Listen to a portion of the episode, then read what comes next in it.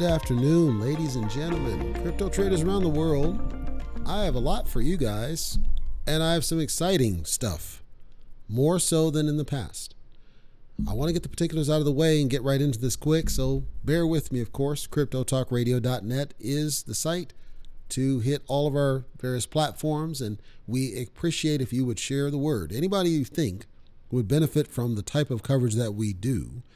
And anybody that's been following the show realizes that our coverage is dramatically different than anybody else. I argue that's uh, whether it's YouTube or iTunes, Apple Podcast, Spotify, Stitcher, iHeartRadio, TuneIn Radio, Crypto Talk Radio is all over the place now.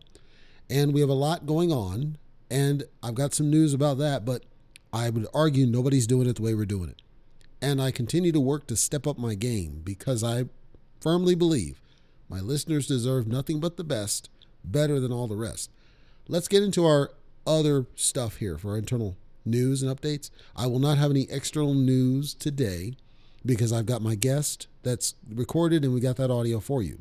So I want to optimize the time best I can, but I do want to cover some internal points that I think are important for you to know. Top of the list, we got a call back. It was a good call for the calls that I was waiting on that would tell me about my move. I don't like some of the timing. There's going to be a call tomorrow morning for some negotiations to try to streamline the timing a little bit, but it looks like it's going to move forward. Now, what that means for me is it basically gives me more confidence that I can get the heck out of Nevada. If you've ever followed the news, now's the time because there's chatter finally about Nevada and how bad it is. And if you're curious about why I'm so adamant about getting the heck out of here, I encourage you to check out the news about Nevada. All you have to search is Nevada Democrats, and you will see tons of articles that are finally telling the truth about how bad it is out here. And I've committed to leaving because even if there's a blowout in November, which we expect there to be, even if you get new people in there, I believe it's so far gone that it's not going to make a difference, number one. Number two, even if I'm wrong and it could make a difference, it'll take too long to make a significant difference. And number three, you still have the same president in office doing the wrong things. The president, of course, has agreed, quote unquote, to back off the mandates for masks on planes, which begs the question why he even bothered doing it in the first place. It's because he knew it would take years to funnel through the court system and get pushed back. And so he just took advantage of abuse of the rules. This, the reason I'm bringing that up here is because all of that, we're in a hospitality state. This is the central state for people flying in and out. And so when you harm hospitality, everything else suffers. You're raising not taxes, but like on consumption side, the retail side, everything is priced crazy out. You've got now that they're trying to open things back up, you've got companies that are kind of getting more aggressive with things. And so it's bad. All because the current president has pushed these down on people. And so what I've tried to do is get away from that and get to some sanity, get to a place where they allow me to grow the, the show and the brand. That's my goal. And so, you know, the reason I'm talking and letting you know what's happening is so you're in the loop because as my listeners, I think it's my duty to make sure you're aware of anything that may impact my ability to deliver. From what I can tell, I'm still going to be able to deliver just like I've been doing. I don't anticipate a need to change the schedule because I've got kind of things sorted out but I don't have a date yet. Once I get a date from my contact, I'm going to try to negotiate the date to get a little bit slicker with things. Once, if I get successful on that one, then I'll know when I can leave. Everything's not packed. I still have to pack and do that. I'm not worried about that because most of my big stuff is already gone. Now it's my small stuff. Unfortunately, that includes my podcast setup. So I'm going to have to have some time, but the plan is to do this all over weekend. As I mentioned before, Crypto Talk Radio has a schedule. I upload every Tuesday and Thursday. Casual Talk Radio is every Monday and Wednesday. I did that on purpose. Number one, for sanity reasons. I wanted to make sure that I wasn't getting burned out doing this because I do enjoy it. It's just when you do it all the time, you start to get burned out. Plus, crypto's kind of died down because the president, every time he goes up, anytime the green candles show up, he goes on the air and says something that crashes it. And I've argued I believe that's intentional. I have no proof. But when you see this, the chatter around cryptocurrencies kind of died off. Now you're starting to see more scams and more sketchy projects or ones that are just a waste of time. even SHIB is not able to sustain success in this type of a market. And I don't think it's because people don't want crypto. I think that what's happening is our government, the United States, is actively working to keep it down and keep it from succeeding. So that's caused people to less talk about cryptocurrencies. So now what I've done, and this is my second set of internal news, I've created a new program for Crypto Talk Radio. It is dedicated to YouTube as a program. This is called NFTs that matter. And what that's going to do is anytime I come across an NFT based project, I'm going to have a feature on YouTube. It's a dedicated playlist for those people that are interested in that type of coverage.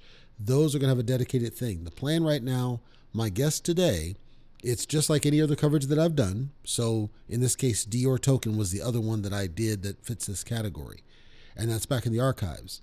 But anytime I come across these projects, they're going to be the first. My guest today is going to be the first under YouTube for NFTs that matter. There's no video at this point. There's no imagery because the video I'm preserving for subscribers, people that are supporters, people that are that are supporting the show, then I'm going to give them access through this supporter channel, which I'll talk about in a second, for the video if they want it as one of the perks that they get. You'll always get the audio. So you're going to get the full audio and you're getting it before everybody else here after I finish my spiel.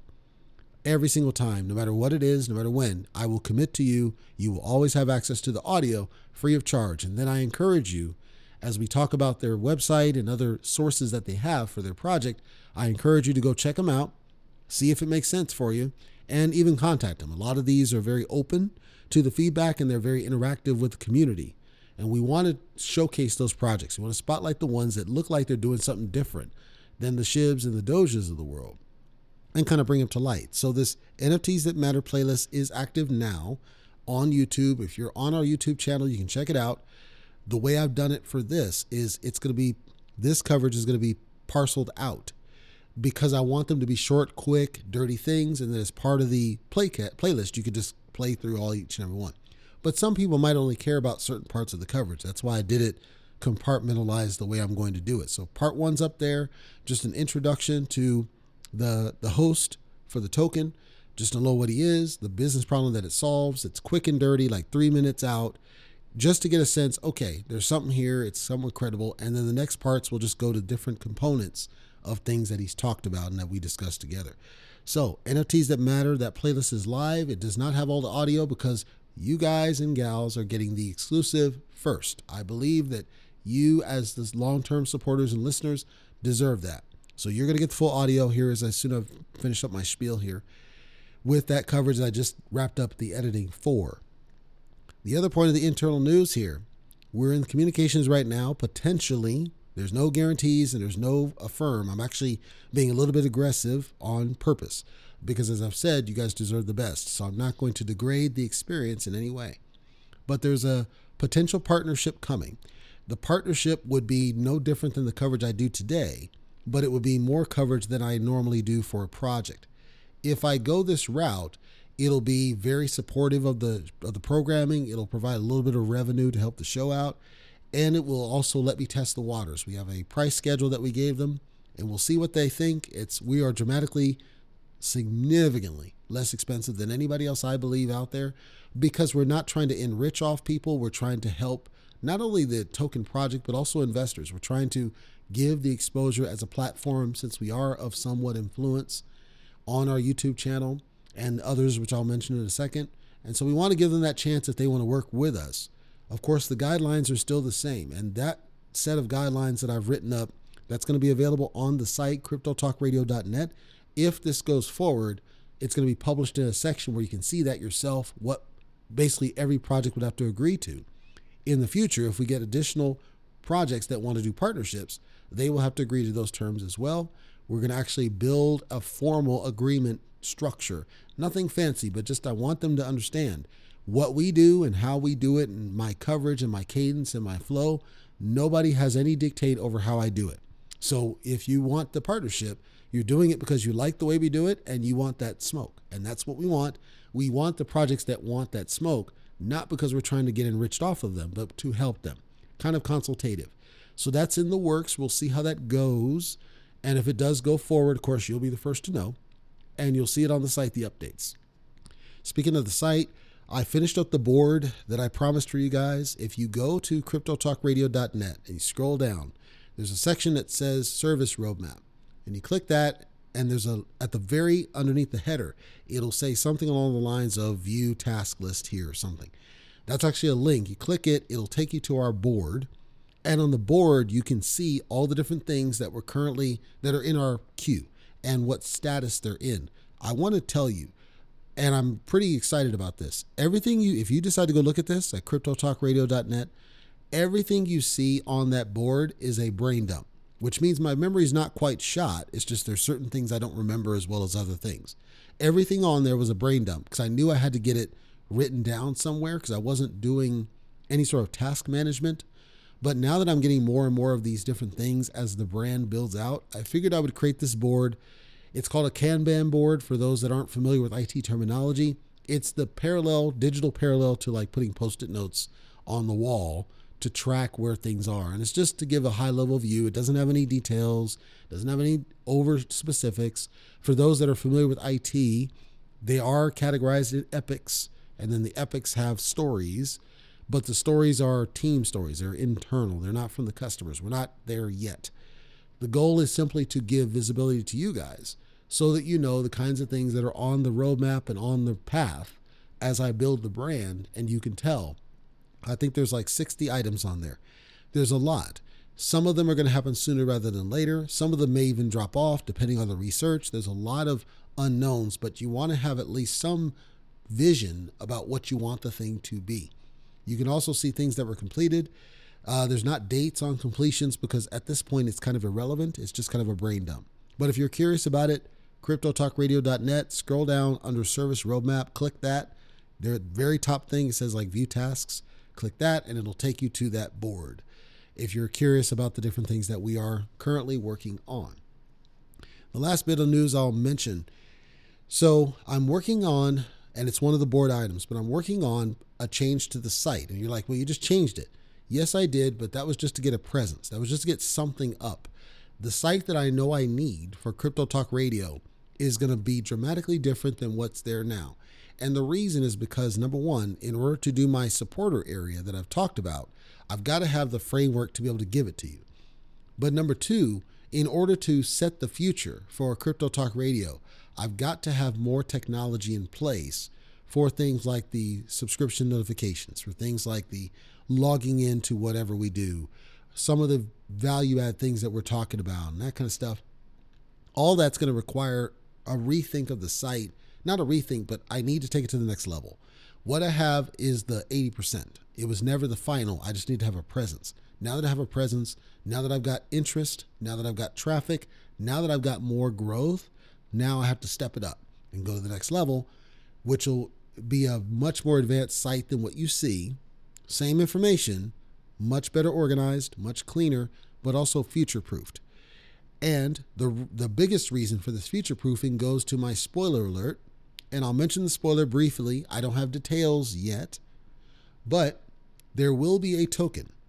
I don't have any specifics beyond that. There will be a token. I have the vision, I have the mechanics, I have what I think I want it to do. I even have the network. I believe it's going to be on the Avalanche chain, from what I can tell. But there will be a token. That's all I can tell you right now, as kind of a teaser.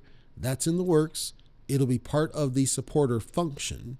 Once I have more data, and I need the new site in order to show this to you, but once I have more data, I will communicate that data to you. You'll hear it first from me once I've got it all figured out of what that means. What does that mean when I say we'll have a token? I don't even know what it means. I just know that it's on my list to consider something along those lines. And then I have to be careful about legality and that kind of stuff but it's part of the plan to do that and then just build on top of that and kind of go forward from there. The last bit of news I'll mention this doesn't affect the podcast any, it's just so you're FYI. So now Crypto Talk Radio is on rumble.com. Rumble.com, for those that don't know, is a video hosting platform. It was spun up in response to the fact that YouTube does a lot of heavy censorship at times. They haven't censored any of my videos, but in the past, specifically around 2020, they were censoring a lot of people. And then 2021, they were still censoring a lot of people. They've toned down a little bit. But there are still times that they'll just do crazy stuff. Like Russell Brand is the only person who can get away with saying certain things. And so my concern was I didn't want to ever have loss of content. So with the podcast, for example, not only is it on the host, but it's also on iTunes, it's on Spotify, it's on Stitcher, it's on iHeart, it's on TuneIn, Google, it's everywhere. And I have backups of all the audio and I can duplicate it pretty much everywhere if I chose to. So I can never be, quote, down. I wanted to make sure it's always available. The same applies on the YouTube side. The YouTube, of course, has our snippets. They're very bite-sized chunks of coverage. Some some of them are exclusive, and I didn't want to lose in case YouTube starts getting crazy again. Uh, I didn't want to lose any of this. So what I did is I set up Rumble, and it literally copies what's on YouTube over to Rumble but it's a separate platform. I can post content there as well. So I treat it as another platform for the show, and it's already gotten some vis- visibility, which is going to increase interest in the podcast and the platform. This is good for everybody. The more I can get eyes on the prize, the more the more I can deliver, and the more quality I can focus on. There's a lot of things I want to do. There's a lot of hardware things I want to improve. Obviously, getting out in Nevada is like priority number one. I would like to have a more dedicated room for recording than what I have. There's a lot that's still on the deck. Many of these will be added to the board, but just so you know, being on Rumble positions us for more. The other platform we're now on is TikTok, and you might think, well, what the heck? The use case here was this was recommended by a guest on Casual Talk Radio who is in the top 1% of podcasts worldwide.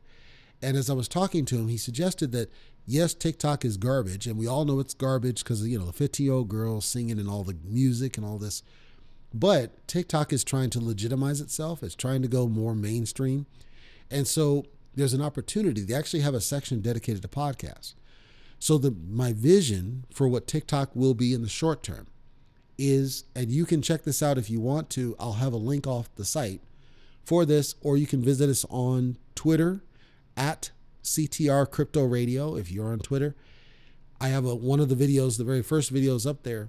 What it's going to be is when I do these introductions of of tokens where I have the guest on the show and they're giving me the elevator pitch, let's say a two, three minute introductory thing. Those will go on our TikTok to basically introduce them to the world.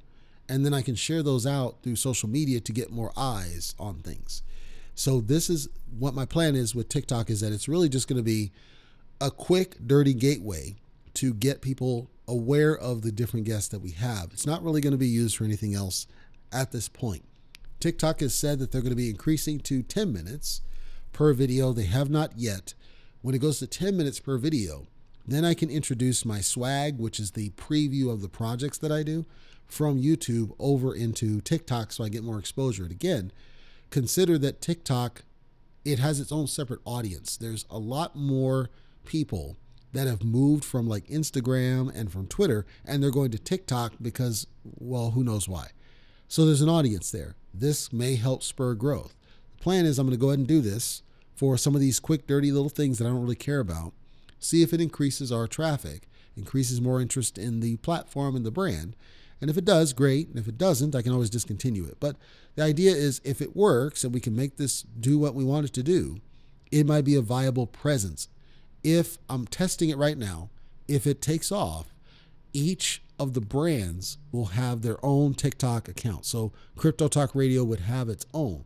Right now it's under CTR because it didn't make sense until I know that it's even not a waste of time. But if it works, CTR Crypto Talk Radio will have its own separate brand on TikTok. Casual Talk would have its own potentially. I could even do boxing potentially. Boxing is tricky. Combat Talk Radio. So I've got visions of what that might look like. Crypto is the beta test. We're going to kick the tires, see if it makes any sense. And if it does, then we'll go ahead and go with it. I'll wrap up my internals with this. I'm back on deck. I think I mentioned this uh, last week. I'm back on deck with working on moving the podcast to the new host after I've got a little bit more assurance on things and what they might do. However, I'm not going to actually physically move it until after I am physically out of Nevada. And the reason for that is I need access to my hardware because when you move it, you have to do some cleanups and some and some corrections, and I need my hardware to do that. So, as it stands right now, there is no desire or need to relocate the podcast. However, it's still on deck to do it, and it's going to take place after I'm out of Nevada, whenever that happens to be. The current estimate for me being out of Nevada is sometime around the first week of May. That's not firm, but that's what I'm hurt. That's what I'm hearing. I have the call tomorrow. My hope is to try to get him to commit to sooner than that, like to the last week of April, for me to get started with what we're doing. And then it doesn't matter when I go. So we'll see what that looks like. But right now, tentatively, we're talking first week of May, possibly second week of May for me to be out of here completely. Then I need to set up my hardware again. Then I will go through and I will do the move. I have to take a weekend to just correct any issues with the audio, update all the third party places, and some of them are more painful than others, like Google, to make sure that we don't lose any traction. I will, the Tuesday or Thursday before I actually do this, it's probably going to be Thursday. I will make sure you're informed about what's happening and when it's going to happen. And if there's anything you need to do or change, I don't anticipate that you should, because I think at this point I've cleaned up everything to where your application should be showing correctly and you would get the audio automatically just like you did before. What I then have to inform you is that you'll get the new, if you're subscribed on the host, which is Substack, you'll get the new email alerts of new episodes just like you did before. It's going to look different, but it'll be the same email. So you may have to do a like a rule if it goes to spam, and I'll inform you if that's from my testing. It shouldn't, but I can control your uh, email program. So I'll let you know if there's anything you need to do. From what I can tell from my testing, I don't expect anything should break, but I will have on deck the ability to contact in case you run into something strange or weird. That's all I got for internal news let's go ahead and get this done with my guest today. And again, it's part of the NFT side. So it, while there is a token, standard cryptocurrency token involved, it is not the primary of this one. This project is called ETHJets, ETH Jets. The site is ethjets.io. I'll give you more information after my guest audio, but suffice it to say, this is a utility based project it does something. It's not like just random NFTs with artwork. This actually does something. And so I want you to con- consider the audio under the auspice of an actual business because that's how it's being prepared. That's how it's going to be managed. That's how it's being handled is that it's actually a business that they're creating with this. The NFT is simply part of the benefits that you get and the community aspect is critical to the growth of it. So don't listen to it under cool artwork or whatever garbage. It is this is now a business and the NFT is part of the business structure, uh, structure and strategy. That's what you want to think about. Without further ado, I give you Moose from ETH Jets. All right, Moose. Yes, the sir. man known as Moose on social media. That's funny.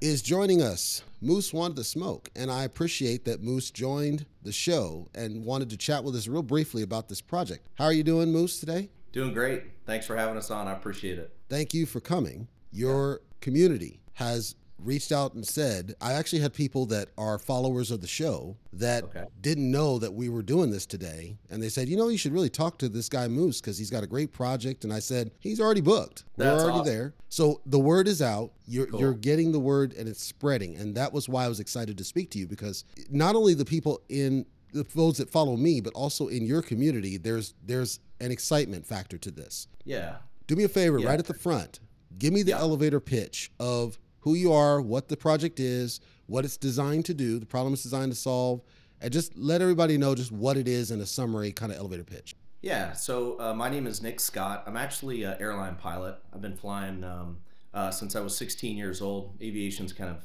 uh, been my dream since uh, I was a young kid. Got into the crypto space about, uh, or the NFT space about nine months ago, which kind of led to the formation of ETHJets when I was looking for something that had a little bit better utility in terms of ETHJets being involved. And I can't just talk about that without the team.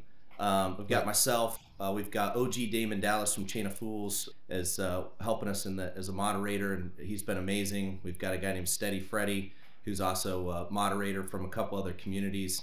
We've got a guy named Mike, who is currently developing our app, and then we've got the incubator team doing our smart contract, which consists of Jesse Freeland from the Cryptoon Goons. So we've got that end wrapped up pretty well. I'm pretty confident in that that smart contract. Things are going to go smooth. So as far as ETHJets, uh, oh, one last thing to add. What's really cool is every single person I mentioned came from the community, mm. except for the incubators. The incubators I met ahead of time from Cryptoon Goons uh, was able to bring them on, but uh, everyone else I mentioned was already in the community and has come on board. So that's pretty cool. Nice. We weren't an outside hire. So for ETHJets, really, who are we and how did this come about? Being in aviation, I'm an Airbus captain. Been flying the Airbus for about the last 15 years. But prior to that, I flew corporate jets for several different companies. The jet charter world has absolutely exploded in the last two years. Demand has increased exponentially. Last year alone, in 2021, there were $200 million in unfulfilled charter requests. So hmm. that number caught my eye. So there were $200 million out there in requests to charter a jet that just went absolutely unanswered and unfulfilled. So there is a market for that. So looking at the NFT side, I thought, man, how can I bridge this gap? How can I do the NFT space and bridge it with with the jet charter? And that's kind of how ETHJets came came about. My primary focus though was how can I bring something back to the community? Because being a part of a lot of projects, I, I think people don't really talk about it that much, but it's like these projects, I mean, they're raising a lot of money. They're they're raising millions of dollars. And I thought, I've got there's got to be a way that I can give back beyond what any project has done to the people that help get this going and really yeah. uh, do that ground up approach. So that's kind of how ETHJets got started. And you just let me know and I can keep going or, or if you got any questions from that. That's good. I want to dig in into yeah. a lot of what you what you talked about. So first, to give context, Airbus 320 is it fair yes. to pretty much categorize that as the quintessential passenger jet? We're talking when you go to Frontier or Delta, it's the plane that you would board is an Airbus A320. Is that fair first? Yes, yes. So what we're okay. talking about with ETHJets is private jet travel, the opposite of right. that. Yeah.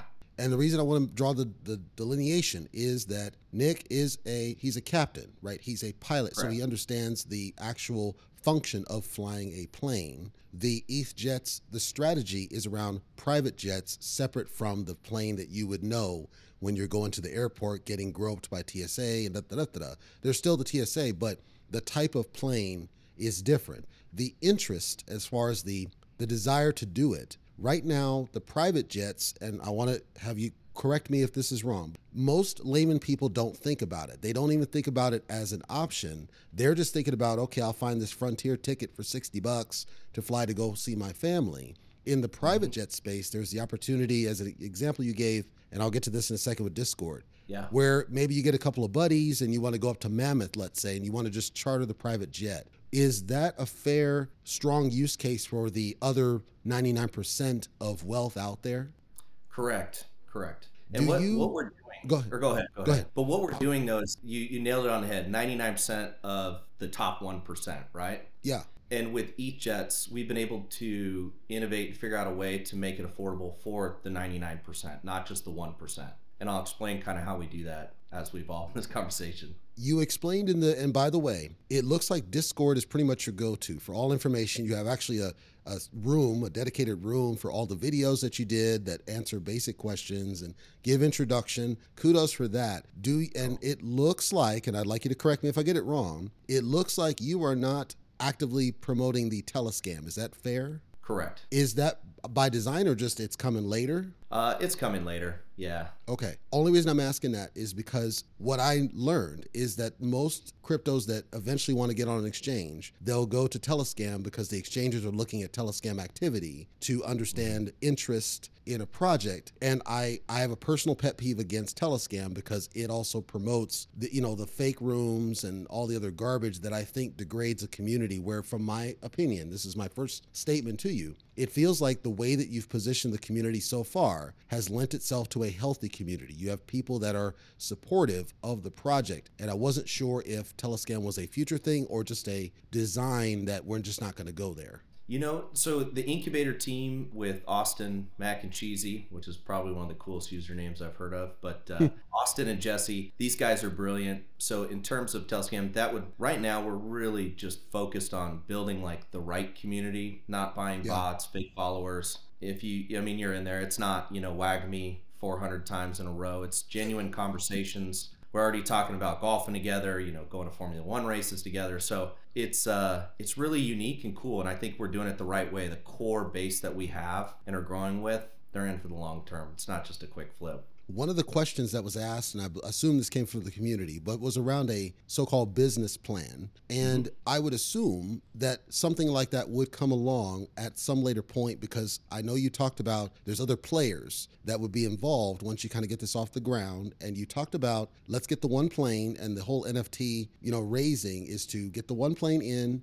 and then after that's there, run it for like six months, prove it, basically minimum viable product. Yeah. At which time I would assume a business plan would then come. Is that fair? Uh, correct. Uh, the business plan will actually be coming before we purchase that plane. Uh, okay. What we're working on, you know, when I talked about, you know, utility and value, how can I bring something other than just here's your NFT, here's access to a jet, here's access to a concierge service, or you know, chartering the jet for 90% cheaper. I want to mm-hmm. bring more and what's we're in a good position because people of influence musicians athletes they want to fly privately. And so what i'm working on right now is leveraging and uh, kind of utilizing what we are going to have uh, in exchange for access to potentially maybe some concerts some meet and greets events with athletes something that we can provide in, in addition to our NFT pass holders other than and I I'm not trying to diminish it but you know flying the jet which is a pretty big perk but I want more and I'm I'm constantly looking for something else that I can give up on my end in exchange to bring more value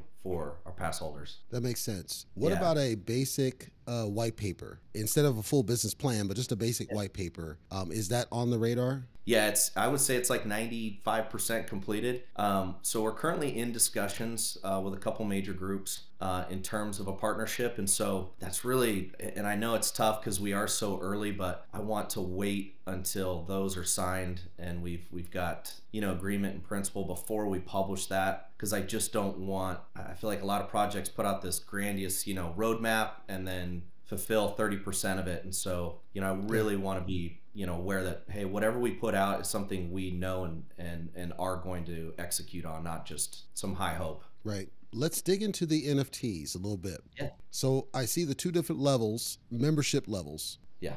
Is it correct to believe that ultimately everybody can charter the jets at some point but the benefit of being an nft holder is the discounts and the other perks? Correct. So when I go back to that 200 million in unfulfilled charter requests. So what most people don't realize is probably 98% of all jet charter companies out there, they don't own any jets. They're just brokers. So mm-hmm. you want to go from location A to B, you come to me or whoever the jet broker is, say I want to fly on a jet. They will actually go out and put a request to everybody and say I need quotes. They'll get usually the lowest quote. They'll add five, ten thousand dollars to it and then present it to you as if it's their their jet when in reality you're using someone else's jet. Mm-hmm. that's typically how it works. So ETHJets itself will stay very very busy with the brokers out there because the demand is there. So we will have plenty of requests where we can put the plane to work. But that said our captain and global pass holders will always have first dibs. So you'll always have priority over a broker trip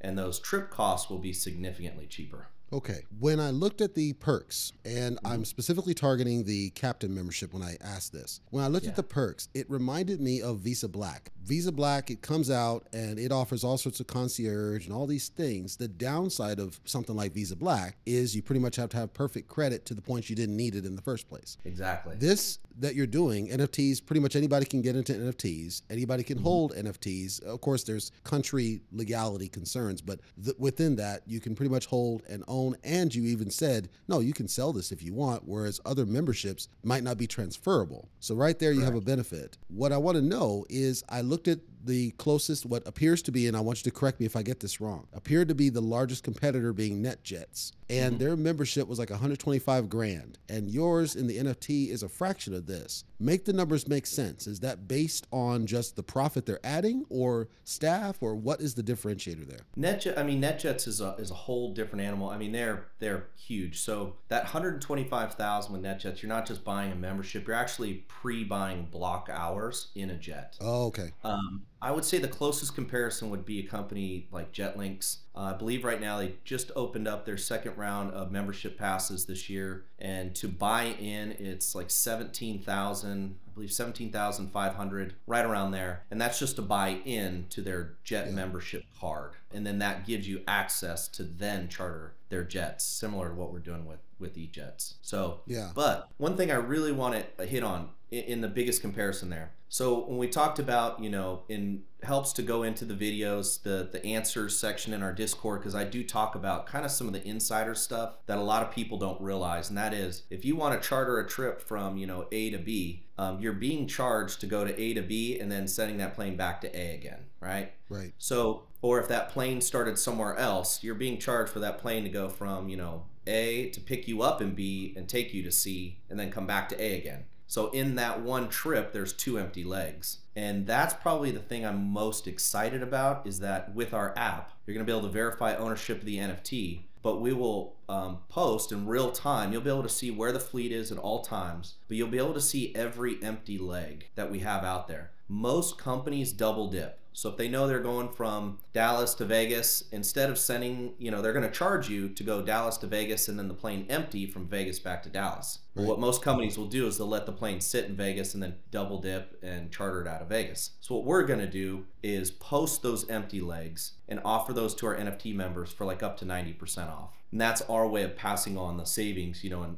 for being being a member. So for instance, a Gulfstream has, you know, anywhere configured between 12 and 15 seats. You could theoretically hop on that jet for 1500 bucks, 2000 bucks. Now if you divide that amongst, you know, 10 people, it's now cheaper than a, a Frontier ticket or Southwest ticket. And But the that's, membership that's the part it's- I'm excited. but the membership itself is just enabling the ability to do the charter, right? So like in the let's even use JetLinx, I think JetLinx said like 30k or something. In the membership price itself, that's just enabling the charter. You still have the additional cost of the actual charter. So Correct. in the membership, just the membership, the amount they're charging, I want to try to make the numbers make sense on why theirs is so much higher. Is it just raw profit, or is there some overhead that we're aware of that drives that number so much higher? Um, not necessarily. So it's mostly raw profit, but it's it's really access to their fleet. So what they've done is they've gone out Oh. and partnered with other companies, individuals, said let us use your jet while you're not using it. Most people don't want to let anyone use their jet, and so having a plane available, and then you get a discount. So you're not going through a traditional broker who's adding five, ten thousand dollars to every trip. You're gonna get a discount on that. Right. So they're essentially passing costs back because they have to make it worth those holders' financial while to make it not reserved but uh, uh, readily available. They're kind of passing that cost back to the person. Whereas in this case, you're proactively going out as needed when there's a need to charter, and so there's not that upfront charge. Is that fair? Correct. Yep. The planes Okay. will be on a floating schedule. So if they start point A and end in point B, they'll sit in point B until they pick up another trip. So um, you'll be able to see that on the app wherever the plane is, real time, 24 7. The other point I saw the for the people that don't hold the NFT and they can charter the flights if they choose. There's a 50% that goes back to the community wallet. The Yeah. I, I want to just kind of clarify though that feels like it's more of a disincentive. It's really it is advantageous to you to hold the NFT to save this amount above and beyond the price. It's not really to it's not profit driven. It's we want you Correct. to be the NFT holder. We want you to be part of this. Yeah. And if that's if that's true, then my second question off that is I would assume, and I want you to correct me if I get it wrong. I would assume that a lot of the people that might find interest in this may not even know what an NFT is, may not be interested in them. We saw Kanye West said, "Don't bother with your NFT stuff." Yeah. What's yeah. the plan to break that ice and and kind of help people understand that NFTs can be more than just the the bored apes and the crypto punks, and it actually can facilitate strong utility? What's the plan to help them to get them on board? Um, well, I'm glad you brought that up because one of the guys we brought on on our team, Steady Freddy, I mean, that, that's his full time gig is education. So we plan on making that a big part of our business is educating those. We'll have a team that will walk you through setting up your wallet. But the reason for that fee is is twofold, right? Um, one, we want to drive more value to the secondary market for our users. So I understand. I mean, there's a lot of people that will buy two or three with intent of keeping one and selling two. So if I could help you out and raise that floor up to minimum one ETH by charging one ETH, I would hope that the floor is one ETH because they're going to be paying a one ETH fee, right? So Right. um, that said, education is going to be a big, big aspect, but we also aren't going to turn down business if somebody absolutely refuses. And to be totally upfront, four thousand or you know a one e three thousand dollar fee, a lot of these people won't even notice. They won't blink at it. Yeah. Yeah, it's just it's not uh, in the grand scheme. It's it's not a major factor for them. They just want the jet when yeah. they want it, where it's at. So yeah. And the NFT is obviously fully transferable because it's your own NFT, and what you choose to do with it after you purchase it is up to you. Correct. You can also, I want to confirm, it says one NFT membership card, but nothing stops you from owning multiple. Is that fair? Correct. Yeah, we were uh, we're in the process uh, still with the incubator team, but uh, we're most likely going to do like five five um, NFTs per transaction, so you can get as many as you want. And then I saw some chatter in the Discord about an upcoming token. Yeah, so you mentioned the community wallet earlier, and this whole thing really started with again how can I bring value back to the community? There's got to be another way, right? Other than you know what's traditionally been done. So we're going to set up a community wallet on Gnosis Safe, so it's fully transparent. It'll require multiple people to sign in to have things dispersed and moved around so everybody can see what's going on. But 10% of the charter profits will be deposited back into the community wallet. Why that's significant? Just one G4, so one Gulfstream 4, which is the plane we're looking at uh, purchasing right now. One G4 will generate anywhere between three to just under four million dollars a year in net profit. So it's going to generate quite a bit of money. Wow. That money, 10% of that will be put into the community wallet. So what we plan on doing is giving the community three different options every quarter as to what they want to do. Um, we'll let them vote on it. So one, it could be, hey, we want to buy 10 Teslas and auction them off or, you know, give them away. Or one thing I think it'd be cool is, you know, did anyone, has anyone in our community who's getting like married this month, right? So there's 10 people getting married. Well, let's pay for your wedding. Or hmm. who, who, do we have anybody that was in, you know, Florida in a hurricane that had some damage? Let's go buy them a house. I mean, let's do something really cool, unique, come together as a community and give unlike anybody else has given before. And then lastly, what I'd like to do, and it was honestly uh, brought up by one of our users, which is so cool because our community, everybody, everybody's super smart, keeps giving us all these great ideas. But uh, they're like, hey, come up with your own, you know, ETHJets token, and then you could give us the option to airdrop, you know, that token to our wallets, and then we could use that token to pay for jet travel. So you know down the road let's say there's an empty leg and it's you know 3500 bucks um, to go from new york to miami and we'll just say for easy math the jet tokens you know valued at one dollar. It's you know after a year and a half or or shorter depending on how many jets we bring on board you might have that 3500 token sitting in there and now you just chartered it for free. You didn't pay anything yeah. out of pocket. So there's some there's some cool options but the community wallet hmm. is going to play a huge huge part in this project on how we give back we had a very, I'll say, challenging month in late March and April. And my speculation is that people were dumping tokens in anticipation of tax filing and the bills that they expected potentially. That's a theory. I have no evidence, but I saw a lot of movement straight to USD Tether. And the only reason you do that is to cash out or FOMO people that are just trying to stabilize it and stop the bleeding. So one of the two. Yeah. And we expect there'll be some buybacks, but we don't know when. And the reason I'm asking the question here for you is with everything that's being talked about, value, persistence, and stability of value has started to become a thing in crypto of how do we get the value not to be lost. And I say lost, I put it in quotes, but just from the perspective of holders of NFTs or tokens, you see red candles, and then there starts to be a loss of that uh, desire to continue, mm-hmm. which I argue people, it's like if you believe in the developer and you believe in the project and you believe in what they're doing, you just got to hold the line. And I know it's hard, it's psychological. Mm-hmm. In what you're going to build, you're coming in right during a very sketchy time. We've got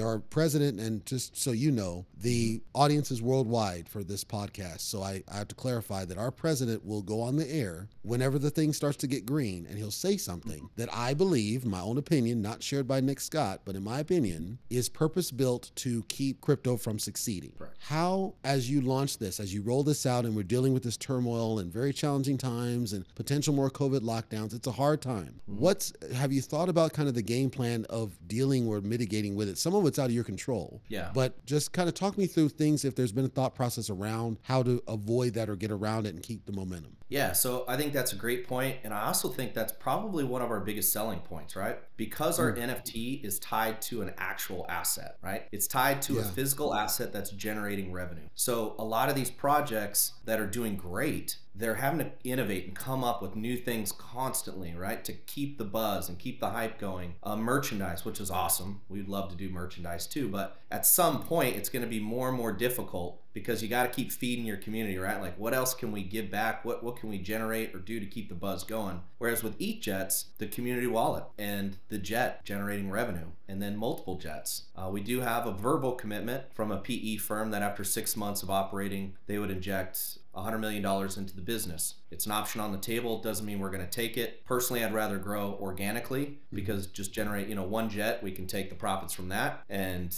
dump it in and buy two more jets. And now we've got three jets coming out. And then next year, do the same thing and multiply that um, with the end goal of 10 jets operating full time. So I think that's our biggest advantage point is that it is tied to a real world utility business. This isn't like Yeah. speculation. It's it's a performance based industry, and it's something that's absolutely booming. That is showing no uh, no hint of slowing down whatsoever. Yeah, and it's an actual known problem in the Correct. unfulfilled, uh, the amount of Yeah. unfulfilled charter requests. Seventeen million dollar. I'm sorry, sixteen point five million dollars last month in unfulfilled Yeah. requests. It's I mean, crazy. It's, it's a race. Just it is. The price of, of jets are expensive now because of that. People are buying jets like crazy. So. Yeah, it's crazy. hmm I looked deeper because I suspect as more people start to get on board, they'll start to ask basic questions as they should in due diligence. Is your, because I know sometimes you'll say, okay, this pilot has this many hours with this type of plane or this type of uh, flight or these destinations. And I know that information is available within the flight, you know, FAA and others, but Yeah. are there basic credential information pieces that regular people can verify independently to say, no, Nick Scott's got thousands of hours on flying, and then he's got these people that are going to come on board to work this, and they've got this much time that might be made available to them? Um, you know, that's a really good question. Aviation is such a unique industry that, you know, Yeah. um, it's you don't see many pilots like on LinkedIn for commercial airline Right. pilots. So for myself, I mean, really started like most people, and you know, had the passion of always wanted to be an airline pilot. I'd be more than happy to put out like a resume or something like that. I know some of the videos I've, I've already got ready to go. I've done like in the cockpit and stuff, but in terms of the the guys that we are going to hire, I'm really excited about that. Strictly because I am a pilot. I know how pilots think. I know what they want. I know how they want to be treated, and uh, pilots are the most simple, complex human beings ever. so Yeah. especially ask my wife. But uh, we've already got we're hiring four pilots out the gate, and we've already got just under 4,200 resumes for those four spots. Compensation is going to be industry leading. Time off is industry leading. Uh, I could go on and on because you want people that are solid, that'll treat the plane with respect, but more importantly, treat your passengers with respect. So the way I view it is we're going to have a lot of people that have never been on a private jet before. And so I want that experience for them to be like a lifetime memory, something they'll never forget. Being able to hop on an E jet Gulfstream for cheaper than you could, you know, for a family of four down to Disney. Yeah. So I'm excited about that. Yeah. Let me ask the hard question because I got to ask. And this Yeah. comes from me. Nick Scott does Yeah. not share this opinion. I must ask it for myself. How, if it's even been thought of, maybe it's not, but how do you avoid? There was stories predominantly, let's say, I want to say it was like early 2017 when we had a new president come in office. And unfortunately, there were certain pilots who didn't agree with that particular president coming in office for whatever reasons. And they went on the loudspeaker and did all sorts of un, frankly, unprofessional, regardless of what you think. It's like, Yeah. you're Yeah. you're taking people's lives in your hands when you get in that plane. So that's one. And then just recently we had a situation where they couldn't land. I believe it was in New York or somewhere. They couldn't land and they tried there was like four aborted landings and the people were freaked out, fainting and all this. And they wanted to get off the plane when they did I think it was Newark and they weren't allowed to get off cuz there's regs that say you can't da, da, da. Well, it's if because at all. custom flight. Yeah. Oh, That's that's the only reason why. I know the media is making a big deal, but it's because the flight originated in Mexico and was flying to New York. Customs is something that there are no there's no leeway. So if you don't have the customs officials there that can off board the people there with the proper paperwork, they will not let you get off. Uh, when I flew Right. corporate jets and we would pick somebody up in Mexico and land in Houston, if there wasn't a customs official waiting there for us, sometimes we'd we'd wait in the plane for four or five hours waiting Yeah. for that customs individual. We couldn't even open the door. They're that strict about it. That So that- actually is, goes well. That goes to my question because you could theoretically have private flights that are in a similar situation for whatever reason,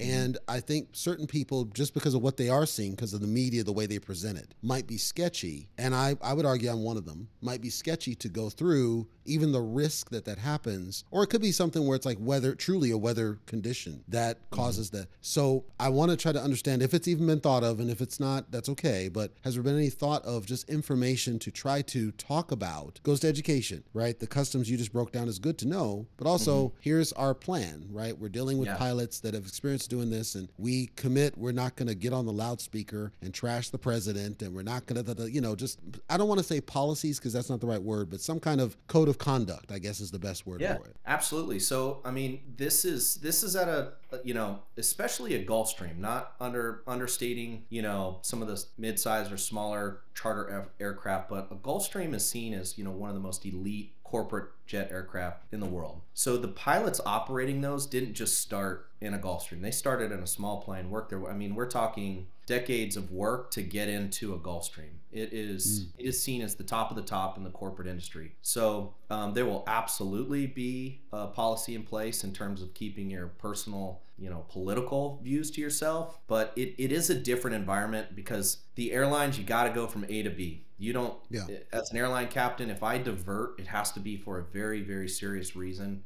because I'm now taking that aircraft out of a network that that plane had planned on going to five other places that day. Whereas in private jet travel, let's say there is an issue or it's looking gusty and it's a first time group. Our pilots, we're going to give them the authority and leeway to say, hey, you know, make the best and safest decision. If you think it's better just to head, you know, to an airport that's 60 miles south of where you're intended to go, go. Let us know and we'll have, uh, you know, transportation waiting when you land. So there is a lot more flexibility on that end. But in terms of just professionalism, I, I don't want to like Yeah. bash on the airline industry because I am an airline captain. Um, the the you know I, I'm a line check airman at my airline, uh, meaning when we hire new pilots, I train them in the plane. So they go through the simulator for three months, extensive training. Their first flight in a real plane is with passengers. Only one to two percent of all captains at an airline are line check airmen, and so that's something I do talk about, just that professional etiquette. But you are the voice, and what you say is typically taken at word. That said, in the airline industry, what happens is when you're in the left seat as a captain for a long period of time, you kind of it's it's easy to develop. ah, I hate to say it like that, you know that that godlike syndrome because everybody answers to you. You know the gate agents, the flight attendants. Nothing moves without you saying "Let's go." Every decision that needs to be made is brought to you. You can kick whoever you want off. You could do really what any anything you need to do or want to do. And so some guys take that too far and think that their opinion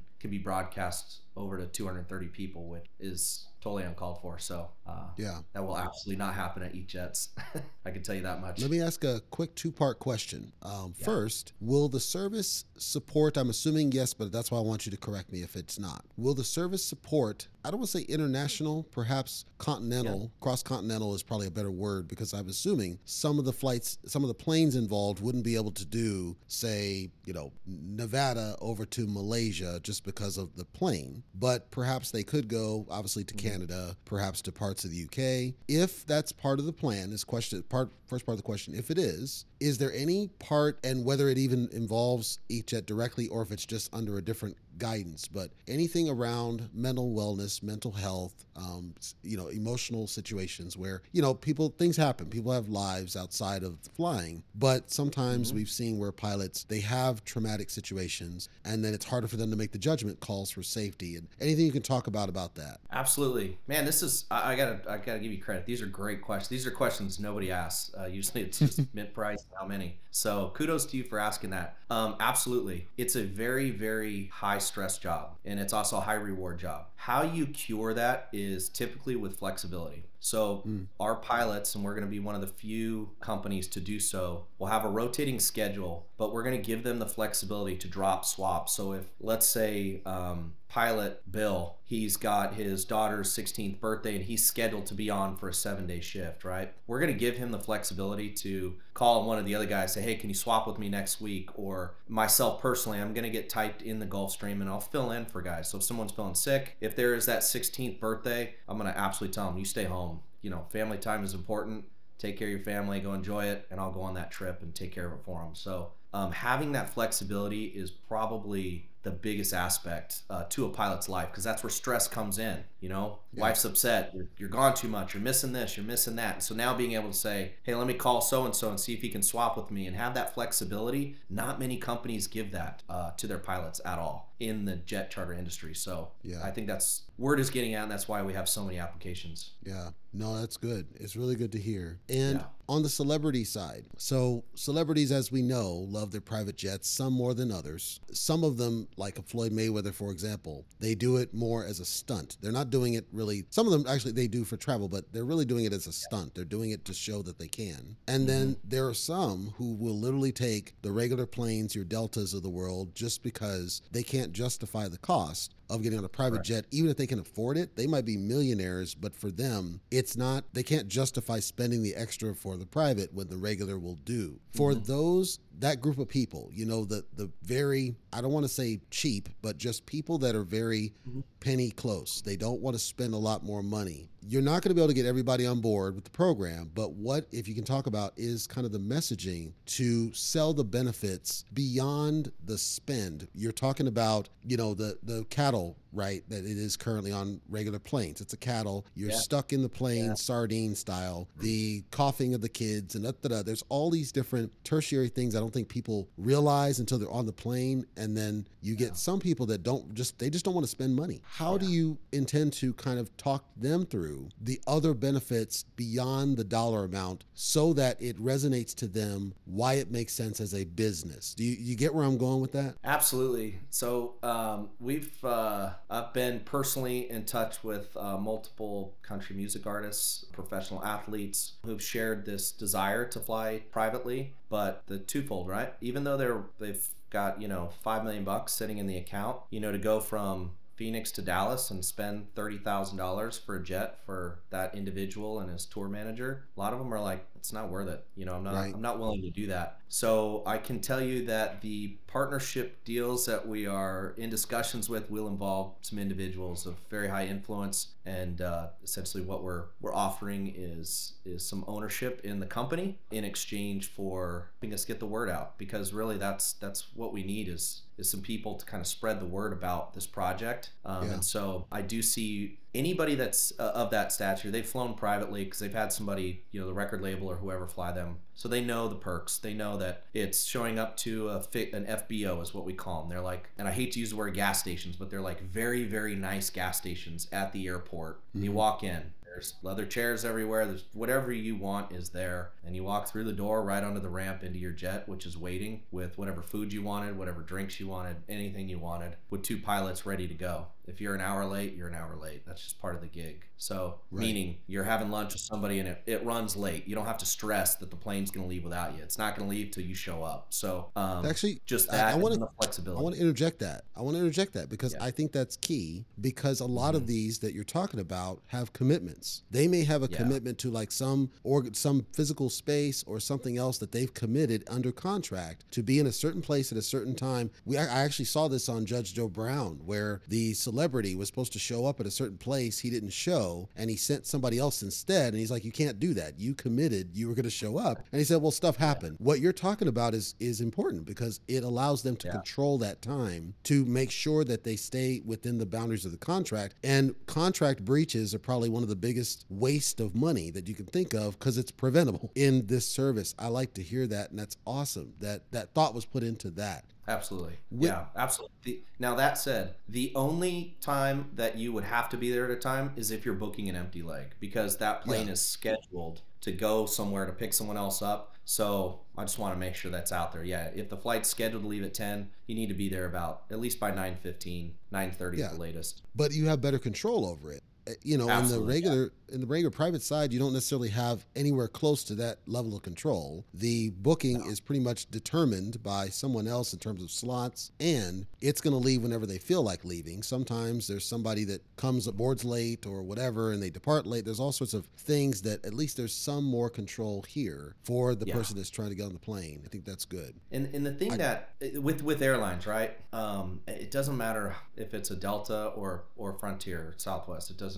There, it's that plane's gone and it's Yeah. you know you pay for what you get. But with private jet travel with ETHJets, you are literally the most important important person in our world that day, and that's not just for the pilots. There's a huge team behind the scenes. I mean, the amount of, I'm not I'm averaging very low low uh, not much sleep these days setting up the charter side because the team itself you know they'll know where you are where you need to be do you need to have transportation ready um, so forth uh, you you're going to have a lot of people on standby just for you and that's whether you're you're doing one of our empty legs or not. Whether you paid 1500 bucks for that flight or you paid $25000 you're treated the same. You are the most impor- important person to us in that day. So Yeah. it's significant. You'll notice it. So It sounds great. I love the way it's Yeah. hearing. I gotta ask this question as we get close to wrap up. I gotta ask this question. I'm gonna apologize in advance for the question, but I assume that with what's going on, some people might be curious too. Has there been any thought to, and if no, that's okay, but making sure that we avoid ETHJets going the way of Twitter? By which I mean, if you've been following what's going on with Twitter right now, they're having a hard time because unfortunately, under previous leadership, they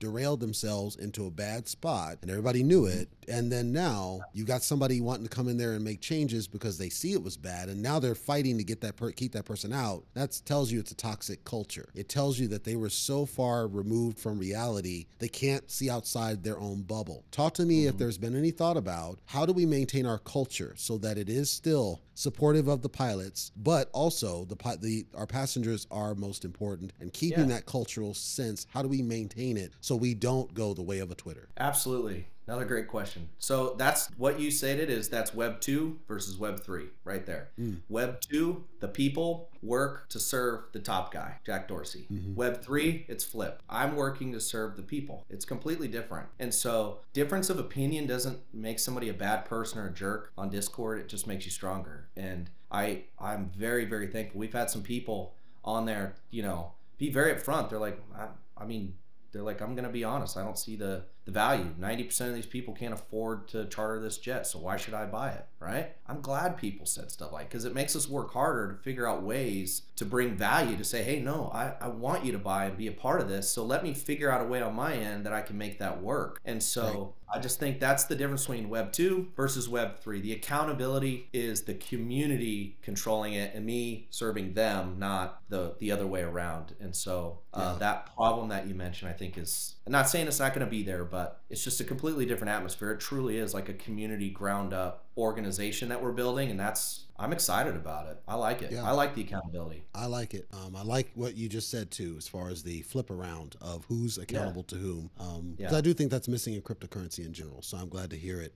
Someone in crypto say that because I share it. I, I mean, the thing is, it's it's like these projects are making so much money, and it's like you can't just expect to make it and then just disappear in your you know fantasy roadmap. And I'm not saying everybody does that. There are people that have come in with great intentions, but it's it's the way I'm approaching this is like you're my partner, right? Like you're putting your trust in me with your hard-earned money. I want to return that times ten back to you, and so I'm not going to give you a false promise of something that I don't think I can deliver on. I think you're going to see in the future more projects are going to be utility based with the, the PFP side a little bit more secondary. But I think you're going to see the utility side of these projects and it's strictly more for accountability and providing something back to the user. Yeah. Because we look at, oh, it's just 0.1 ETH or 0.08, like still three, 400 bucks. It's a lot of money. Mhm. Or it's 0.5, 0.77 ETH, whatever it is. It's a lot of money. So um, Yeah. I recognize that and I want to bring that back to our people. I want them to be beyond excited to have got in early. And I can't wait for the day when someone can charter a. And I didn't mention earlier, but yeah, the operation is global. We'll go anywhere in the world. We've got Okay. several users over in Australia that are some hardcore F1 fans, and I can't wait to book their first trip for them. And that's the advantage of a Gulfstream. It it can cross cross the pond either way to get overseas to them. So Nice. Nice. Yeah. All right. Uh, we're at time. Do me a favor. close us out. Yeah. Anything you'd like to share to listeners, anything at all, the floor is yours. All right. Well, first off, thanks for uh, having me on. Super excited about our project. Great questions today. Things that most people have never never asked. But uh, for more information, really, our Discord is where it's at. You can go to ETHJets and ethjets.io. There'll be a Discord link. Hop in there. There's some great people in there. Great community. If you have a question, don't ever think it's too dumb to be answered. But there is an answer section with some videos, and we also have a questions section. So if you have something, put it in there. And if I can't answer it, someone else will answer it. Uh, we've got a lot of great info. We are still, uh, we just recently did a poll in terms of the mint price. Again, kind of what I talked about earlier Web 2 versus Web 3. It isn't, you know, Nick Scott dictates this is what it's going to be, this is what you should pay. Instead, we're saying, hey, what do you think the value is? How much would you be willing to pay for this? Because we want to be aligned and in tune with the community and let them help us create the best product and value for them. So, as far as the passes, there's going to be two. There's going to be a captain pass and a global pass. Um, the prices are still be uh, to be determined, as well as the mint amount. How many? I'm sorry, the NFT quantity because when this started it was everybody did 10,000 so I'm like all right we got to do 10,000 but the more we engage with the community we're realizing you know we probably need to, to cut that down and do a little bit smaller amount uh, for more exclusivity. So um, that's coming. The other thing that I didn't mention is that all of our captain pass holders will have two hours of free jet time a year. The app is going to be revolutionary. The app is going to be amazing. You're going to be able to book everything on the app all your concierge service, your requests, anything you need, it'll all be done in the app, very like Web3 style. So, other than that, I look forward to talking to anybody that comes in. Again, my name is Moose on the Discord or Nick Scott in real life, and uh, appreciate your time and look forward to getting to know you in, in there. So, again, that was Moose, Nick Scott from ETHJets. ETHJets.io is the site.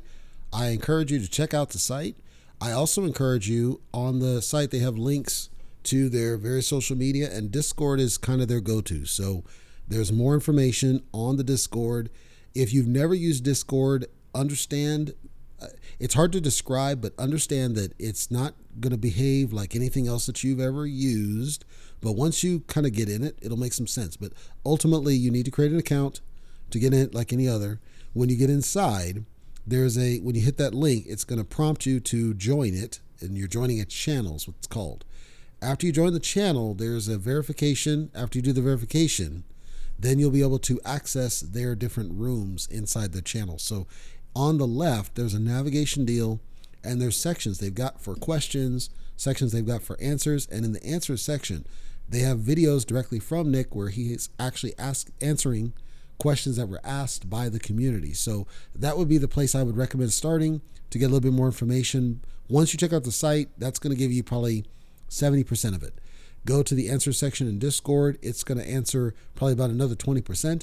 Anything that's not answered from the site, from the coverage here, or the Discord, you can ask in the questions room and then they'll work to get you some answers. So understand this is a community based project. They want the community feedback, they want the community questions, they want the involvement. Don't feel like your question is a stupid question because every question helps everybody grow, whether you're from a learning perspective or from, in their case, a development and management perspective. Every question helps everybody grow. So don't feel like it's a dumb question. I would ask just make sure that you do the best you can, check the site, go through, like literally click through and read and try to understand. I think everybody understands the, the problem they're trying to solve, which is that this is a service that can be made more accessible to people outside of the 1% of wealth. I think that's pretty clear. And if you've never even considered taking a private jet, well, here's something to think about. Maybe you were going to go to a wedding or something with friends, or maybe you were going to go to get do a getaway with friends and family, or maybe you're just going to go and do like a family reunion or something where there's a couple of you that just want to get away. This is an opportunity where you can do it and not have to deal with the sardine can that is the regular travel. Now, of course, yes, cost comes into play. I would argue, think about one thing he mentioned, right? You get, let's say it's a $2,000 something, you can get a bunch of people to go with you and split the cost. That's a consideration, something to think about. That even if it's for you, perhaps out of cost or out of the pocket or anything else, there's going to be people that that have that need. I can name tons of situations. People that want to go to a fight. Like recently, we had Errol Spence Jr. versus Yordenis Ugas down in Texas. You could potentially charter a private flight to go to that fight, right? And have a bunch of friends all go with you. Well, how's that any different than having a bunch of friends where you are at your house and somebody does pizza and beer and everything else? Yes, it's more money, but it's the experience of a thing. So there are people, there's interest in doing those kinds of getaway type events. That I think is a great use case for this. Weddings, I think, is a key use case for something like this. And then, of course, consider that if you're a holder in the NFT space, you benefit just because you're part of the community when celebrities and others take advantage of the charter service, whether they hold the NFT or not. You're getting it's paid forward. You're getting back as supportive of the community because you hold the NFT and it's transferable. So now you're talking potential generational wealth, right? If you have the NFT and it's been financially beneficial for you as you see the thing grows, perhaps you then transfer it down to your kids or to your niece or nephew. The possibilities are endless. And so I'm not trying to sell you on it. I'm trying to get you to think about outside of what we know of a traditional cryptocurrency, right? Everything in cryptocurrency is always about it's going to launch and then you hold a number of tokens and then we kind of hope go to the moon, deep, deep, deep, and then it crashes because it was a pump and dump or you're worried about anti whale. This one, you have to think about it differently. You're kind of forced to think about use case of why you would get in, number one.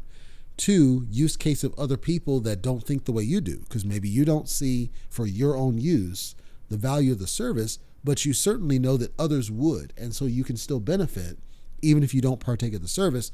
Well, think about it. If you benefit from it, then it encourages you potentially to try the service.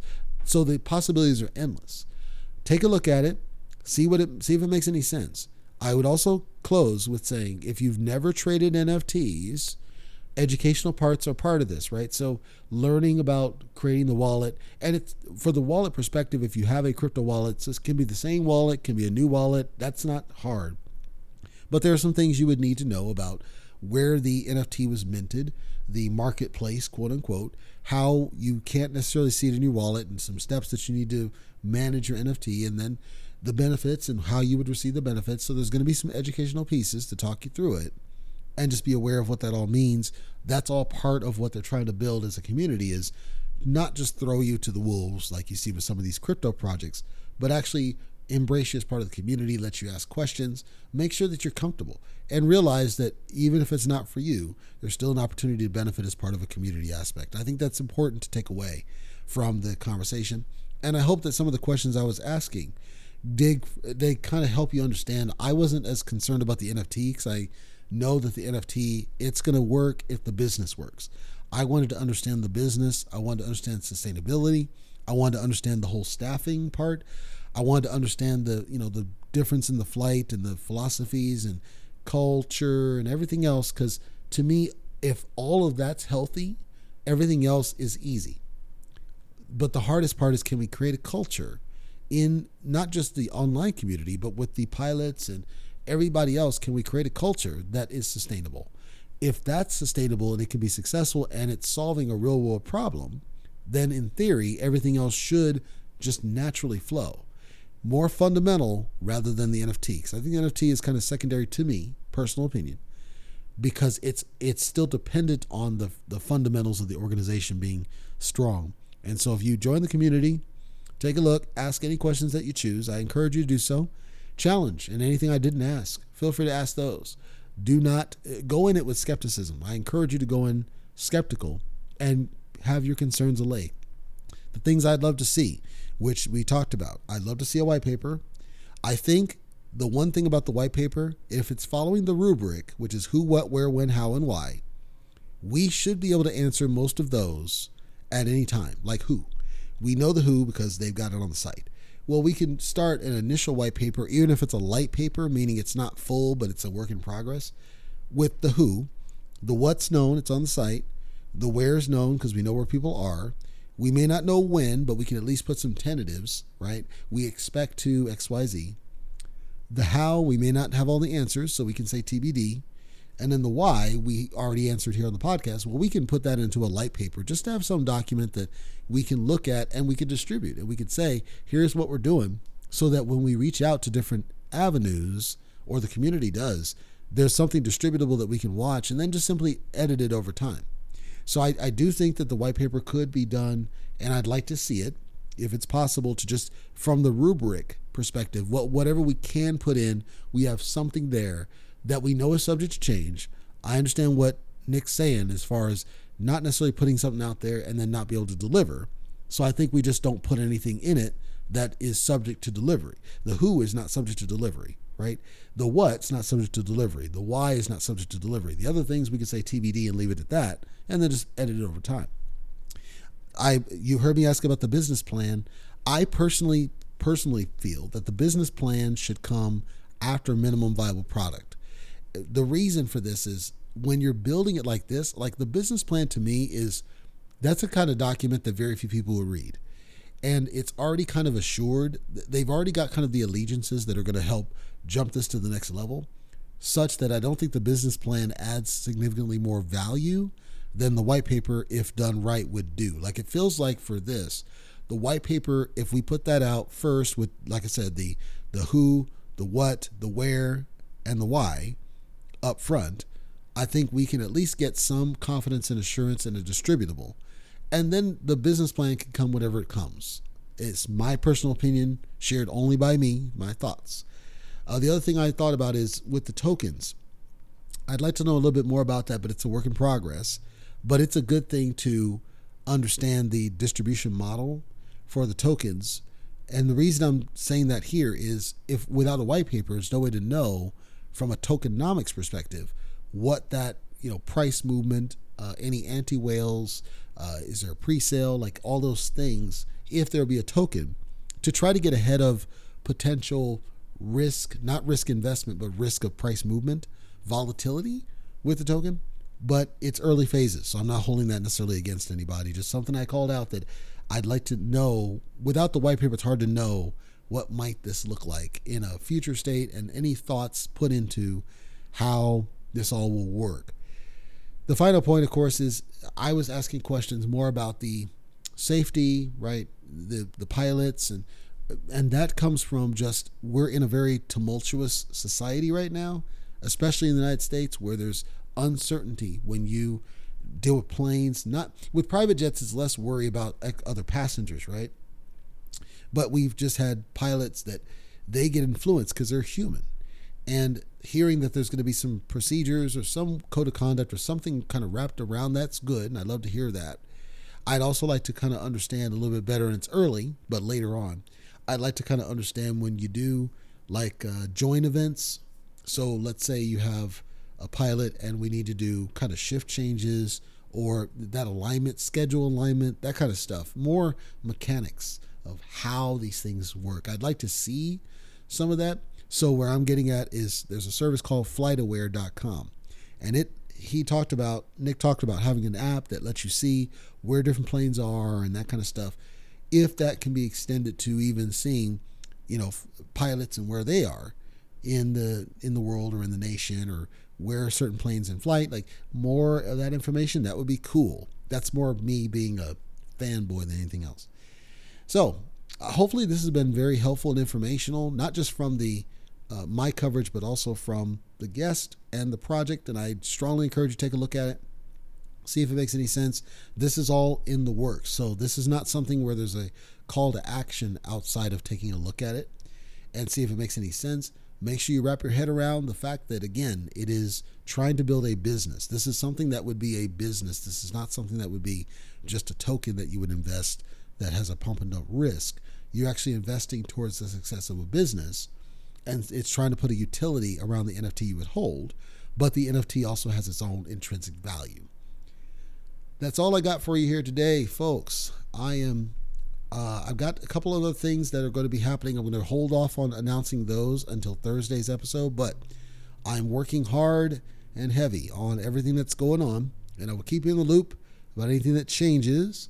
Um, but I gave you most of the significant stuff when today's update prior to the guest, and then I'll have my call tomorrow with my contact, and hopefully I'll get some good news about the initial phases of this thing, and then I'll be able to better tell you what's going to happen in the future for my physical location. The I'm not worried about the availability of the podcast or audio or any of that. That's all good. It's where I'm physically going to be, making sure that I can continue delivering to you the quality that you expect as well as this partnership, potential partnership that's coming, and seeing if that one goes forward. And I will let you know on that one because that one would solve all of my current concerns. It literally would just solve them because then I can position things a little bit differently and I don't have to worry about the time or the date. I can literally just leave. so I will check in with you guys on Thursday. Please do stay confident. I know it's kind of red, and again, every time the president goes up, he says something and it craps everything. I, I understand and I know that it's troubling and I know it's weird times. Hold the line. Whether things get better, I suspect that they will. I would say, though, that we are starting to see a shift towards utility based projects, projects that do something, projects that solve real world problems outside the crypto bubble. And I think if we can get more of them, if we can get more credible projects, but also hold them accountable, right? Having them on the show that's a neutral platform and being willing to answer any question to me should increase confidence. And you can never know. It's crypto. You got to manage your own risk. But I think if we get more projects to do this kind of exercise, we are going to see standouts, and then everybody else is just going to die off. and hopefully, we get to that world where we can feel more confidence in cryptocurrency as an evolution rather than a de evolution. So, I'll check in with you guys Thursday. Thank you for listening.